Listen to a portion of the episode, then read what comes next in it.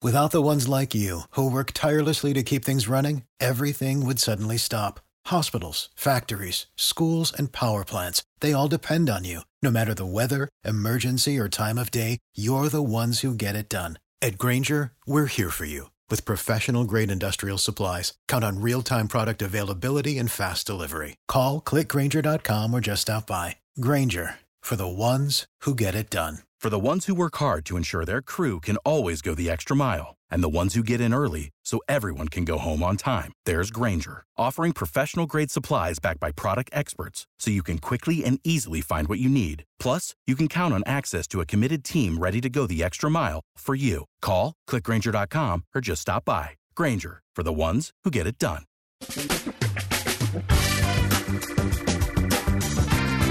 Asculți uh, Antreprenori care inspiră, podcastul în care aducem în fiecare săptămână alături de noi antreprenori din România și din diaspora, sportivi de top, trainer, coach, proprietari de afaceri și tineri antreprenori aflați la început de drum.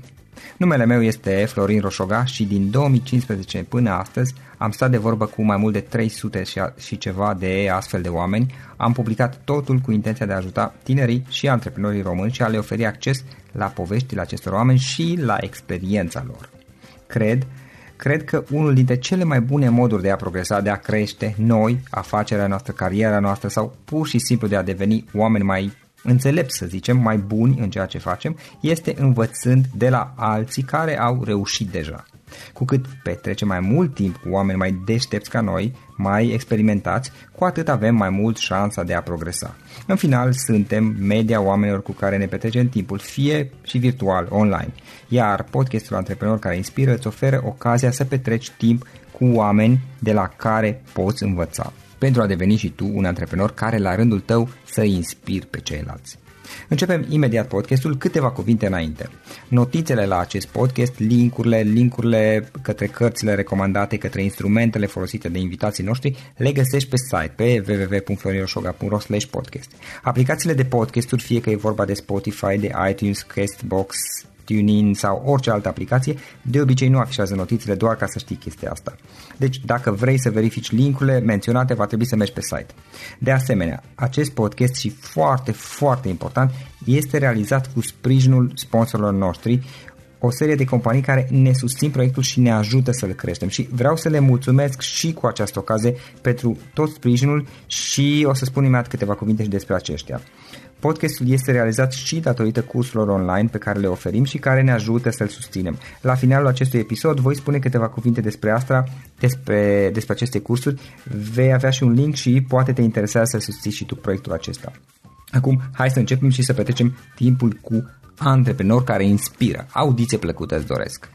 Antreprenorii invitați în podcast au curajul să facă schimbări în viața lor și să caute activitatea care îi împlinește. În puterea schimbării crede și Best Jobs, care oferă utilizatorilor săi instrumente pentru a-i ajuta să schimbe în bine organizația lor. Prin algoritmi de ultimă generație, Best Jobs ajută angajatorii să găsească cel mai bun candidat pentru poziția disponibilă. În plus, la Best Jobs plătești doar pentru rezultate pentru acei candidați care îți plac.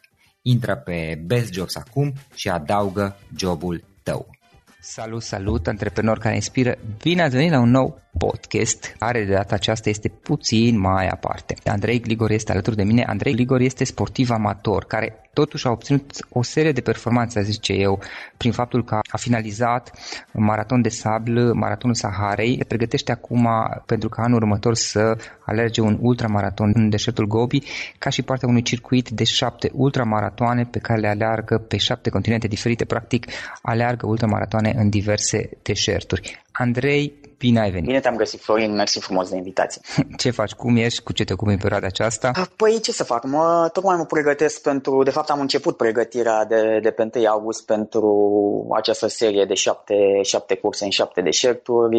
Este cel mai mare proiect la care lucrez și pe care l-am făcut până acum. Probabil va fi și cea mai mare provocare a vieții mele din punct de vedere sportiv, ca să zic așa. Sunt curse toate de autosuficiență la care practic alergi două, între 250 și 522 de kilometri, cărându-ți în spate într-un rucsac tot ce ai nevoie supraviețuirii uh, acelei perioade în deșert. Organizatorii spun la dispoziție doar apă și adăpost în cort seara și eventual asistență medicală la nevoie. Deci, Tem- practic, temperaturile deci tu, unde sunt? Păi temperaturile sunt, pleacă de exemplu dacă ne referim la, uh, la Gobi, la Gobi Marci, uh, în primele două, trei zile se pleacă de la 2600 de altitudine și se urcă până la 3000, deci sunt și uh, temperaturi negative, urmând ca pe final, în ultimele trei zile din cursă, cursa durează o săptămână, să ai parte de temperaturi cu 40 de grade, cu 40 de grade cu plus și să zicem dune de nisip și exact ca în, ca în Sahara. Deci practic acolo e o cursă unde ai cam patru anotimpuri într-o săptămână. Am înțeles. Tu deja ai făcut niște curse de genul acesta care practic te pregătesc pentru acest tot circuit.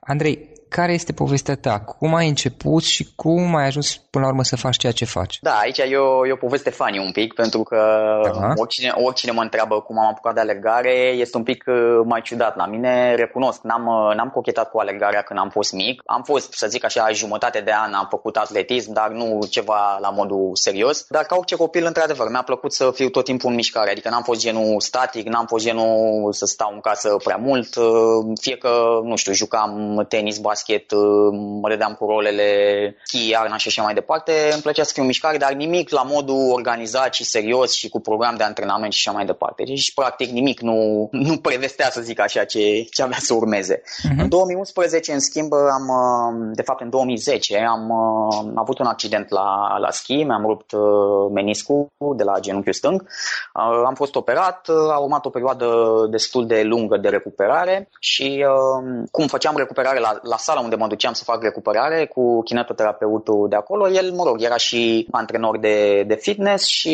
la un moment dat, după vreo șase luni, uh, una dintre fetele cu care, pe care le pregătea, mă rog, s-a întors la sală de la, și ne povestea cum a fost la maraton, primul maraton alegat la New York și cum e atmosfera, uh, să iei startul cu 50.000 de oameni, uh-huh. prin ce a trecut în timpul cursei, cum s-a simțit la final și a fost momentul, am avut așa un, un, un click și am zis, zic, i-am l-am întrebat pe Răzvan, băi, eu sunt pregătit să fac chestia asta, crezi că aș putea să aleg și o maraton? Și el a fost sincer cu mine, mi-a zis, băi, tu te-ai recuperat, ești 90% recuperat.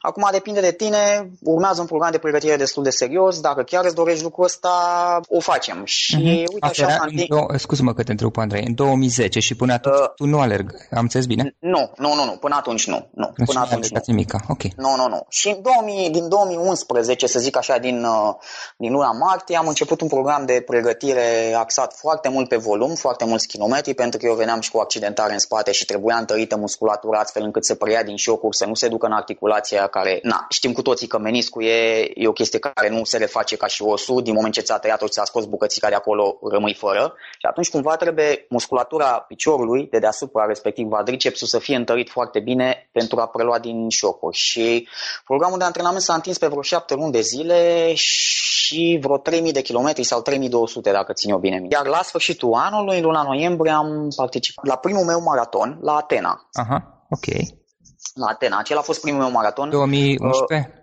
2011 noiembrie. Ce să zic, a fost dragoste la prima vedere, să zic așa, în sensul că mi-a plăcut atât de tare senzația, nu știu, toată cursa, uh, probabil și pregătirea din spate care, care la final a dat, a dat roade și am trecut linia de sosire pe stadionul olimpic. A fost, a fost un moment uh, foarte, foarte fain și ca dovadă că mi-a plăcut atât de mult, eu plecasem cu ideea să fac și un maraton în viața asta, să văd cum e să faci un maraton, atâta Asta mi-a fost ideea când l-am întrebat pe Răzvan dacă mă poate pregăti. Iar după o lună de zile deja, ce după o lună de zile? După două săptămâni mă întorceam în București și alergam uh, maratonul reîntregirii neamului românesc în Parcul Iore, organizat de Ilie Roșu, deci la nici două săptămâni de la Atena. Deci era clar că era o chestie care mi-a plăcut și de atunci...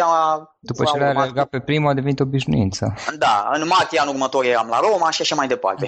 și au început, uh, au început curse din ce în ce mai, uh, mai dificile. Am cochetat la un moment dat și cu, cu triatlonul, m-am pregătit uh, și am terminat un half Ironman, apoi un Ironman, am terminat și un triatlon olimpic Bineînțeles, nu în ordinea firească în care ar fi trebuit să le fac. adică, n-am, firească? adică, în mod normal, când te apuci de, de un sport și de alegare, încep cu distanțe mici și ușor, ușor crește. Eu, în loc să mă duc și eu la un triatlon sprint, apoi la un, să zicem, o distanță olimpică și apoi half Ironman și Ironman, am început direct cu half Ironman. Na, a fost, a fost alegerea mea, dar, dar a fost bine. A fost o cursă având în vedere că nu știam să not cu jumătatea de an înainte, a fost, a fost ok.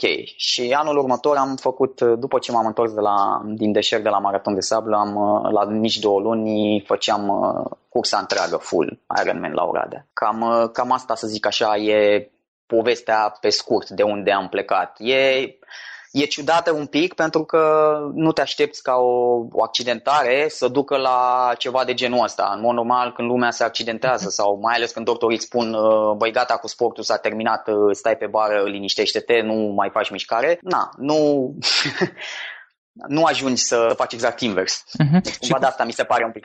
Și cum ți-a venit ideea maratonului deșerturilor, acestui circuit? În primul rând, totul pleacă cumva de la, de la maraton de sablă. Maraton de sablă e o cursă pe care eu pusesem ochii de foarte mult timp și îmi doream destul de mult să ajung acolo. S-a finalizat chestia asta în 2014, a fost prima ediție la care am participat eu și a 30-a ediție era ediția aniversară pentru Maraton de Sablă, se organizează din, de prin 83, ceva de genul ăsta. M-a atras foarte tare la Maraton de Sablă cumva condițiile de acolo destul de, de vitrege și faptul că e o cursă în care practic trebuie, ea se desfășoară în șase etape și ai de alergat în fiecare zi o anumită distanță. Seara uh, organizatorii spun un cort la dispoziție în care te odihnești. Tu, practic, în schimb, ești responsabil cu toată logistica și toată mâncarea, nutriția, gelurile, batoanele, uh, echipamentul necesar pentru toată săptămâna. Practic, cu ce pleci din prima zi, cu aia trebuie să termin cursa. Organizatorii, dacă cumva ți-ai uitat ceva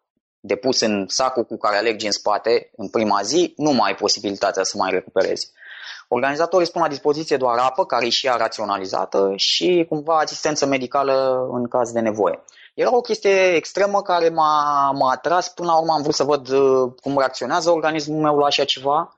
Da. Și uh, mi-a, plăcut, mi-a plăcut foarte tare. Deci după, a fost genul de cursă, după care, uh, în momentul în care când am, când am venit în, uh, în țară, de fapt nu când am venit în țară, când mi s-a pus medalia de gât în, la ultima etapă, în momentul acela mi-am zis eu trebuie să mai ajung aici. Și uh, chestia asta nu o faci foarte des în momentul în care, sau cel puțin nu știu cum, cum e la alte persoane care să zicem, aleargă un maraton sau un ultramaraton sau indiferent, o, o, o cursă care să zicem că te scoate din zona de confort. În momentul în care e o chestie grea, când ai terminat, uh, ai, ai tendința să zici nu mai între de vreo două săptămâni, să nu mai auzi, să nu mai... Cam, cam asta e ideea. Dar asta cumva a fost o cursă la care atmosfera a fost atât de frumoasă și mi-a plăcut atât de tare toată experiența de o săptămână în deșert, încât la finalul cursei, când mi s-a pus medalia de gât, a fost prima oară când am zis în viața mea, eu trebuie să mai vin aici. Mm. indiferent cât de tare a durut, indiferent câte bășit și am avut la...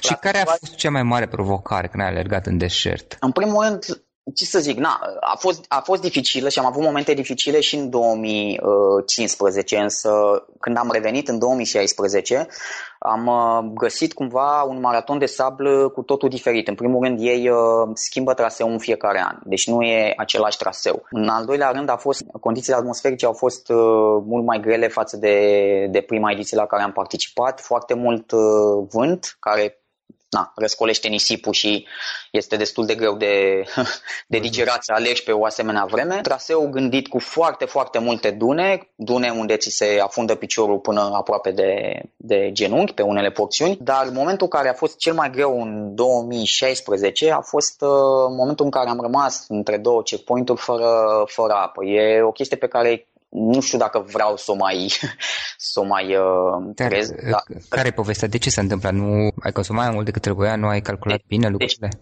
da, exact. A, apa este raționalizată. Cumva ai 12 litri pe zi la această hmm. cursă. Și asta e suficient, nu? Teoretic ar trebui să-ți ajungă, dar gândește-te așa, tu ai 12 litri pe zi, dar este împărțită ceva de genul. Îți dau 3 litri dimineața, uh-huh. trebuie să-ți ajungă până la primul checkpoint. Apoi îți mai dau un litru și jumătate, încă un litru și jumătate, iar la finalul cursei îți dau 4 litri care trebuie să-ți ajungă până a doua zi dimineața, apă din care tu uh, te speli, îți da. gătești, te hidratezi după cursă, iar la 55 de grade cât au fost la un moment dat în timpul zilei, nu prea te gândești că 12 litri e, e, e mult, dar e destul de puțin pentru 50 și uh-huh. ceva de grade. Da, și între două checkpoint-uri cumva am rămas pentru că eu îmi făcusem o strategie să beau uh, la 10 minute un sfert de oră câte o gură de izotonic și o gură de apă, așa guri foarte, foarte mici ca să-mi ajungă. Uh-huh. Și a fost atât de cald încât am simțit nevoia să beau mai mult și am rămas fără, uh, fără apă. Mai erau vreo 5 km, mai aveam de trecut vreo două dune cu diferență destul de mare de, uh,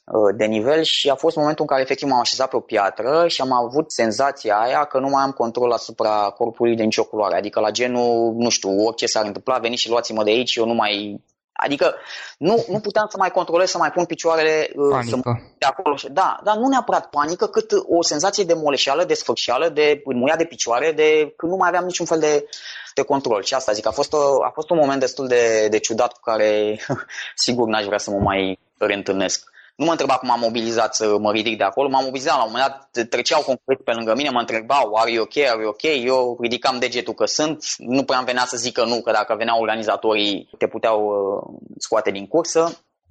Na, e, uh-huh. e, o cursă, e o cursă grea, dar e o cursă care mi-a plăcut și de aici că cumva întrebarea ta a plecat cu Seven Deserts. M-am întors după 2016 la maraton de sablă și am zis ok, bun, am făcut de două ori maraton de sablă, e o cursă la care, într-adevăr, în viața asta aș vrea să mă ajung o dată. E, e ceva senzațional, deci trebuie să ajungi acolo, să, să o faci, să trăiești ca să ca să vezi cât de, cât de tare îți place. Dar am început să caut pe internet și altfel de curse în alte zone, dar pe același tipar, adică tot self-supported, tot cu rucsăcelul în spate, tot cu mâncare și cu tot echipamentul după tine, pentru că mi-a plăcut foarte tare acest gen de experiență. Și astfel am dat de, uh, de niște curse pe șapte continente. Prima va fi la anul în uh, aprilie, Sahara Race numește, în Namib, în deșertul Namib, apoi în uh, iunie Gobi March, în China, deșertul dintre China și Mongolia, Apoi în uh, octombrie urmează Grand to Grand, sunt 273 de kilometri. Toate astea până acum, de ce am spus, au 250. Uh, în cea din stat are 273. Urmează uh, anul următor Fire and Ice în uh, Islanda, 200, tot 250 de kilometri. Atacama Crossing în Chile, uh, tot 250, The Last Desert Antarctic 19 va fi în mai, care cred că e și cea mai grea din circuit. Uh, sunt 522 de kilometri în Australia. Uh-huh în 9 etape. De data aceasta, cumva, asta ar, fi, ar însemna două maraton de sablu puse cap la cap, ca și, ca și lungime. Uh-huh. Și sper din tot sufletul să iasă, să iasă bine. Am pornit antrenamentele cu drag și sport din august, acum am 8 luni să mă pregătesc până la prima cursă, uh-huh. pentru că după aia vor veni destul de repede una după alta și am zis că perioada asta de e foarte importantă și în iarnă când se face acumulare și volum și când poți într-adevăr și nu-ți mai planifici alte concursuri, poți să dedici timp mai mult de antrenamentelor. Andrei, acum, uitându-te puțin în urmă la experiența de până acum, care sunt trei lucruri pe care le-ai învățat și pe care ți-ar place să le fi știut când ai început cu primul maraton? Trei lecții pe care le-ai învățat. Da, aici e bună întrebarea. În primul rând, mi-ar fi fost foarte util să mi se spună că nutriția joacă un rol extrem de important în susținerea unui efort prelungit, atât în timpul curselor cât și în perioada de acumulare sau pregătire.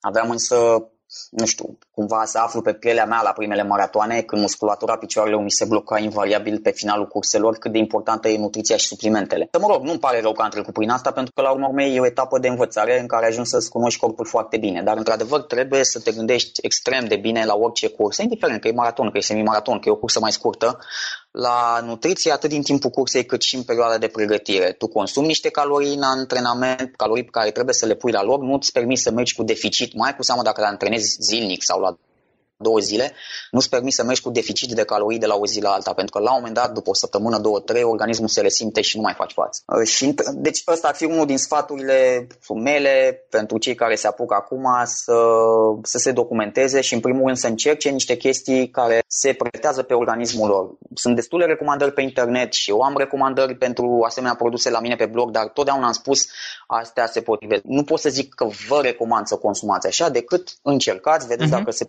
și așa mai departe. Mi se pare și același lucru și cu echipamentul și cu absolut tot. Poate dacă, nu știu, eu alerg și mi se potrivește ceva, un brand de încălțăminte, uh, altora să nu, să nu se potrivească, nu știu, să da. îi doare genunchii sau și așa mai departe.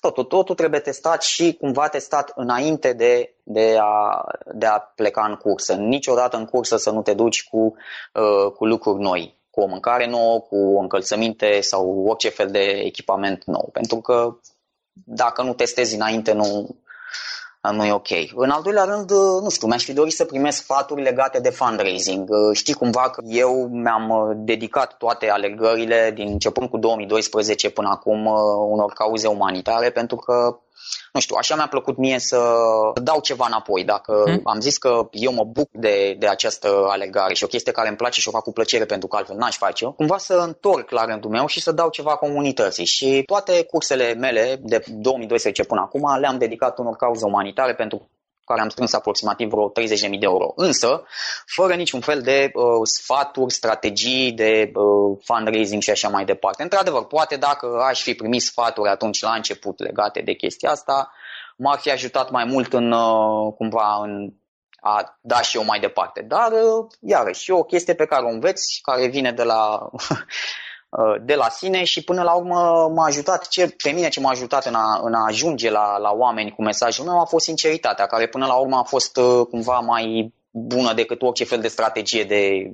Without the ones like you, who work tirelessly to keep things running, everything would suddenly stop. Hospitals, factories, schools, and power plants, they all depend on you. No matter the weather, emergency, or time of day, you're the ones who get it done. At Granger, we're here for you With professional grade industrial supplies, count on real time product availability and fast delivery. Call clickgranger.com or just stop by. Granger for the ones who get it done. Catch those springtime vibes all over Arizona.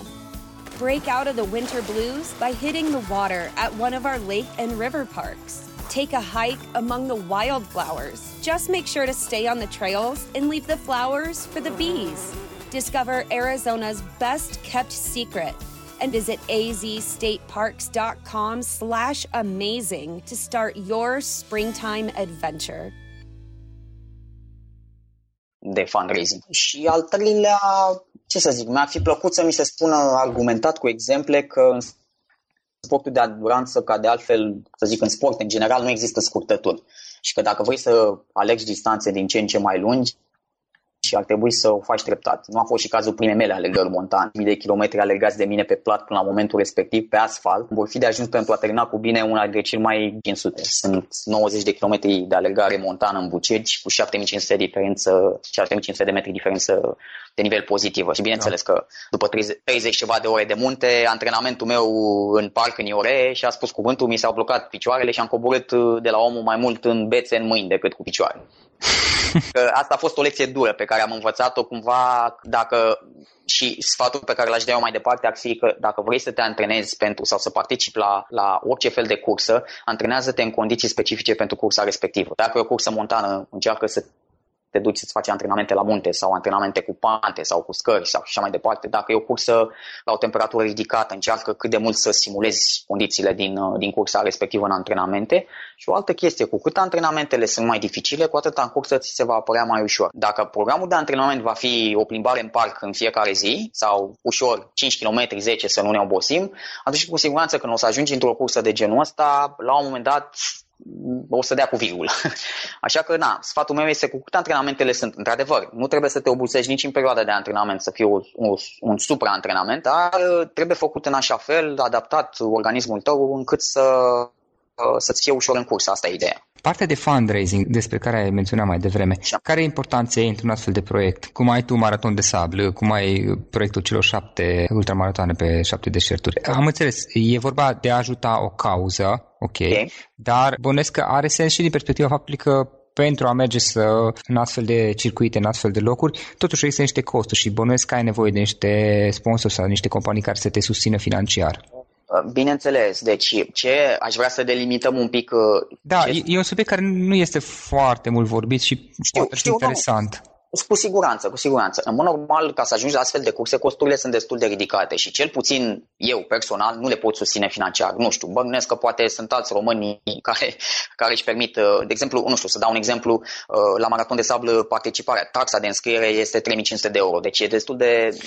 Nu prea, nu prea pot. Transportul până acolo, plus uh, logistica, da. echipamentul, plus pregătire. Da, da, da, bine, plus echipament, plus asta, da, corect. Probabil că în primul an cu tot cu echipament te-ar duce undeva la 4.500-5.000 de euro. Uh-huh. După care, mă rog, ai echipamentul, rămâne doar participarea și eventual uh, transportul care nu e chiar atât de... Dar uh, chiar și așa sunt niște costuri destul de ridicate și, într-adevăr, dacă nu ai niște companii, niște sponsori în spate care să plătească, să suporte aceste costuri, e destul de greu. Dar aș vrea aici să fac o, o diferență între partea de fundraising, ce strâng eu pentru cauzele pentru care aleg și partea, uh, partea cealaltă, pentru că probabil că în mintea multor oameni lucrurile astea cumva se îmbină, se leagă uh, și toți spun ok, dar sponsorul respectiv de ce e mai bine nu dă pentru cauza aia și îți dă ție. Sunt sponsori care uh, uh, preferă și se implică și în cauză și m-au ajutat și donând și pentru cauza, pentru care strângeam eu bani, dar și-au dorit să aibă expunerea uh, respectivă, uh, sponsorizându-mă uh, pentru ca eu să ajung la, la cursele respective. Iar, uh, Tocmai asta e ideea, că dacă n-ajungi la cursă într-o măsură mai mică, poți să ajuți în acea cauză.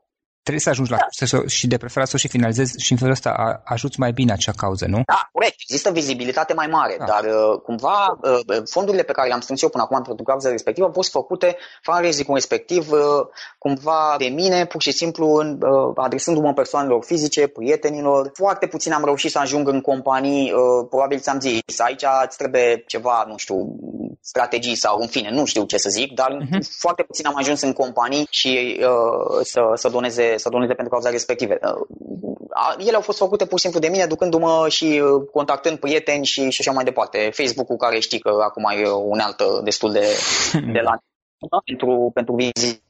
Asta a fost. Iar, uh, într-adevăr, fără, fără existența partenerilor, cumva n-ai, n-ai cum să ajungi. Gândește-te că și circuitul acesta de șapte curse Uh, costurile se ridică pe undeva pe la vreo 30 ceva de mii de euro pe toate cele șapte curse. Deci este, este o sumă enormă și cumva nu, n-ai, n-ai cum, n-ai resursele financiare să suporti singur. Da, și plus că normal să faci puțin leverage, adică să te folosești de resurse altora și să dai ceva în schimb, evident.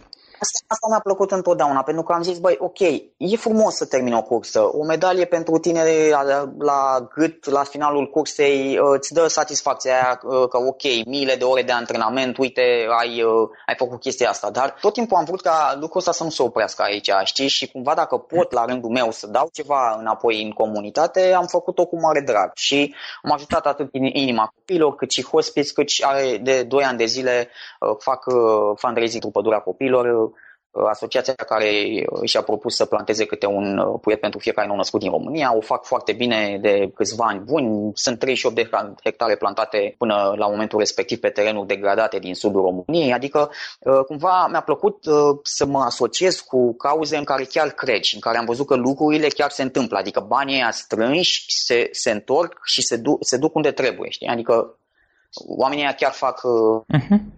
chiar fac lucrurile smart. Da. Pentru că, na, altfel, altfel cumva uh, mă duc și eu la oameni la rândul meu și, ca și o garanție a să zicem, a proiectului, a asociației respective, dacă lucrurile se întâmplă. Altfel pot să mă, să mă prezint și să le spun, uite, eu sunt Andrei Ligor, alerg acolo, susțin proiectul ăsta, asta s-a făcut și... Practic se creează un fel de energie, este ceva benefic pentru toată lumea, este o energie care este benefică pentru toată lumea în final. Asta clar și cumva funcționează asta și ca motivație, să știi, pentru de multe ori a funcționat ca și motivație pentru mine în uh, momente dificile din cursă, pentru că știam că acolo acasă sunt oameni care mă susțin, care urmăresc progresul, care au donat pentru cauza respectivă, știam că cu bănuții ăștia avem de făcut treabă când mă întorc și nu venea să renunț și să trag pe dreapta, știi? Adică de multe ori chestia asta m-a ajutat și pe mine, recunosc. Deci a funcționat cumva benefic și pentru mine. Andrei, o carte pe care ai recomandat ascultătorilor podcastului nostru? Păi aș putea să zic cu ce am început eu. Ce ascult?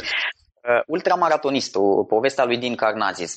A fost o carte este până română? Să... Este în da. română de Preda Publishing. Uh, până să ajungă în română, mă rog, eu am făcut rost de ea, mi-am comandat-o în engleză și am citit-o pe nerăsuflate și cumva e, e inspirațională povestea, povestea omului care, nu știu dacă ai văzut uh, din documentare, cumva are și o mutație genetică și poate cum, să alerge fără să acumuleze acid lactic, adică practic poate să alerge oricât. Povestește el cum a pornit, tot așa, pe la 30 și ceva de ani, cu burtică și stând uh-huh. într-un bar și sărbătorindu-și ziua de naștere, primind avansuri de la diferite domnițe din bar de acolo și cumva s-a gândit, avea doi copii acasă și s-a gândit chiar așa vreau să arate viața mea și în momentul ăla a ieșit pe ușa barului și s-a mai oprit după vreo 50 de kilometri. A început să alerge, știi, și Da, e bine, de atunci am, sunt destule cărți pe care le-am citit, Născut pentru a alerga, sunt aici pentru a câștiga, asta e cu triatlon, cu Ironman, dar uh, aia a fost prima și e o carte pe care eu chiar o recomand. E, e inspirațională povestea omului. Și tot așa, și din uh, a fost implicat uh, și se implică în continuare în uh-huh. fundraising pentru, pentru diverse cauze în Statele Unite. Adică cumva își, își pune și el în slujba altora pasiunea de a alerga până la urmă. Înțeles. Andrei, un instrument online sau un soft pe care tu îl folosești în activitatea ta Bănesc că sunt ceva aplicații pe care le obișnuiești să le folosești, să-ți monitorizezi activitatea sau altceva? Păi, în primul rând, na, aplicația uh, de la Garmin, ceasul okay. cu care, cu care merg, asta e zilnic. Eu folosesc foarte mult Google Drive, Excel-ul pentru a-mi pune antrenamentele, uh-huh. notițe. Na, eu fac și antrenamente la sală în momentul de față pentru a întări musculatura spatelui, pentru că cumva degeaba, să zicem, te duc picioarele într-o cursă de genul ăsta dacă te lasă spatele de la rucsacul pe care trebuie să-l carci și cumva trebuie ah, să îmbini, da. da, trebuie să îmbini antrenamentele atât de alegare cât și antrenamente în sala de forță, că altfel nu, nu merge. Și cumva folosesc destul de, de mult uh, Google Drive-ul pentru că îmi pun acolo antrenamentele de la sală, în fine, programele și mai departe. Nu ale cu aplicație la nu ale cu aplicație de telefon, pentru că am ceasul Garmin. Am văzut că foarte mulți folosesc, sunt niște aplicații, nu știu, Rantastic sau da, Strava, sunt coasă, dar nu mi-au telefonul după mine de obicei la alegări, îmi place să nu... Și așa în curse car destul, măcar în antrenamente să fiu mai light. și mai departe ce planuri ai? Peste 5 ani unde vrei să ajungi? Oh, chiar nu știu. nu știu ce să zic asta și vorbeam cu cineva, băi, după ce termini uh, astea șapte deșerturi pe șapte continente, ce mai am mai zis? Băi, sincer, nu știu, poate dacă s-o inventa alegarea pe lună până atunci, nu știu ce să zic, habar n-am. Deci chiar nu, chiar nu știu. Mi-a plăcut tot timpul să le iau așa, să le iau treptat și uh-huh. să finalizez uh, un proiect și apoi uh, să mă gândesc la, la ce urmează. Oricum, proiectul ăsta cu șapte deșerturi pe șapte continente ține trei ani de zile tot. Ah, trei ani. Trei ani. La anul am, la, da, la, în 2017 sunt trei curse, în 2018 trei curse și în 2019 ultima, cea din Australia. Deci, tu te antrenezi practic... în fiecare zi în momentul de față. Da, în momentul de față am, uh, de fapt mi-am făcut programul de antrenament pe următoarele 8 luni, iar luna aceasta am câte 15 km în fiecare zi de luni până vineri, cu sâmbătă, duminică liber și cumva în două zile din săptămână o să am și două antrenamente la sală. Deci practic în zilele alea o să am alegarea de dimineață, pe urmă plec la birou și după birou uh, sală și după aia acasă. Am în viața de zi cu zi tu cu ce anume te ocupi? Nici nu te-am întrebat. Eu lucrez la Oracle, lucrez uh, în IT, deci uh, în sport IT n-are, n-are, n-are nicio legătură cu, cu alegarea din nou. Tehnologie, da. Da, da, da, da. Ok, am înțeles, asta este o pasiune ta. Despre activitatea ta, cum putem afla mai multe online? Eventual dacă cineva vrea să scrie o adresă de mail, dacă ne poți da. Sigur, uh, adresa mea de mail este, mă rog, și toate, toate detaliile de contact sunt pe, pe site-ul www.andreigligor.ro la, la secțiunea de contact. Uh-huh. Acolo e și numărul meu de telefon și adresa de mail. Pe blogul personal pot urmări activitatea. Eu, în general, îmi place să postez cursele la care am fost recent despre echipament, despre nutriție, în fine, ce, ce anume fac eu în uh, activitate sportivă și nu numai, și în, uh, pe partea de mhm. fantasy dar și pe pagina de Facebook, Andrei Grigor, la fel, și acolo se poate urmări. Ok, ok. Și în final, Andrei, o idee cu care să sintetizăm discuția noastră și cu care ascultătorii podcastului să plece acasă din, din toată această discuție. Ce am, ce am învățat eu în toți anii ăștia de când am, uh, m-am apucat de alergat, respectiv 5 ani, este că ușor, ușor ajungi dacă, dacă îți dorești cu adevărat ceva și muncești pentru, pentru lucrul acela, ajunge să, să se îndeplinească. Nu imaginam acum 2-3 ani că voi putea să ajung măcar la startul uh, unei competiții ca maraton de sablă. Uh, și cumva am învățat să și fac diferența dintre a îți dori și a vrea. E o diferență, e o linie fină aici, dar e o diferență pe care dacă ajungi, dacă îți dorești o chestie și nu muncești pentru ea, nu se realizează. Dar dacă într-adevăr vrei cu tot din adinsul să realizezi, uh, să realizezi un lucru, îl vizualizezi și într-adevăr îți pui toate resursele la dispoziție uh, și muncești pentru el, se, se realizează în final și am văzut-o pe, pe pielea mea. Deci cumva nu renunțați la visurile voastre, dar munciți pentru ele pentru că altfel rămân doar la stadiu de, de visuri și atât. Andrei, îți mulțumim mult pentru această discuție și mult, mult succes mai departe în toate aceste ultramaratoane pe care le alegi prin deșerturi pentru diversele cauze pe care le reprezinți. Mult succes, omul! Mulțumesc din suflet, Florin, mulțumesc mult! Acesta a fost episodul de astăzi. Știi, am observat un lucru. Oricâte informații bune am învățat, ideile per se sunt valoroase, dar numai dacă le și aplicăm. Și vreau să faci un mic exercițiu acum la finalul podcastului de azi. Despre ce este vorba? Gândește-te la discuția aceasta și găsește o idee, o informație, un lucru pe care l-ai auzit mai devreme și, foarte, foarte important, pe care îl poți folosi acum în viața ta. Poate vei avea mai multe idei, păstrează-le și vreau să alegi una singură pe care să o și aplici, de preferat de astăzi sau cât mai curând. Te las să te gândești, nu închide, sunt aici. Care este o singură idee cu care rămâi din acest podcast? Revin în câteva secunde.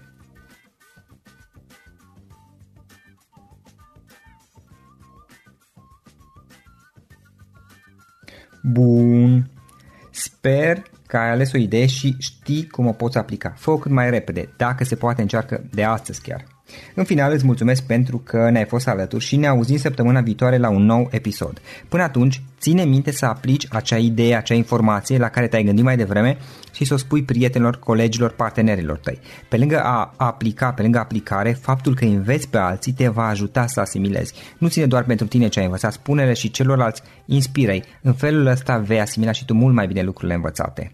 Dacă ți-a plăcut acest episod, ține minte să-l recomanzi pe social media, pe Facebook sau pe LinkedIn pentru ca și ceilalți să beneficieze.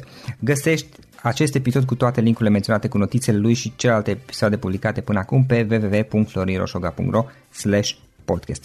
Vreau să mulțumesc și sponsorilor noștri care ne ajută în fiecare săptămână, ne ajută să creștem podcastul Antreprenor care inspiră. Dacă reprezinți o companie și ești interesat să colaborăm pentru promovări sau colaborări, aștept mesaje la florinaronflorinoșoga.ro În final, iată cele mai importante linkuri florioșoga.ro podcast. Aici găsești toate sutele de interviuri și podcasturi publicate, le poți asculta sau descărca oricând vrei. Așadar, florioșoga.ro podcast.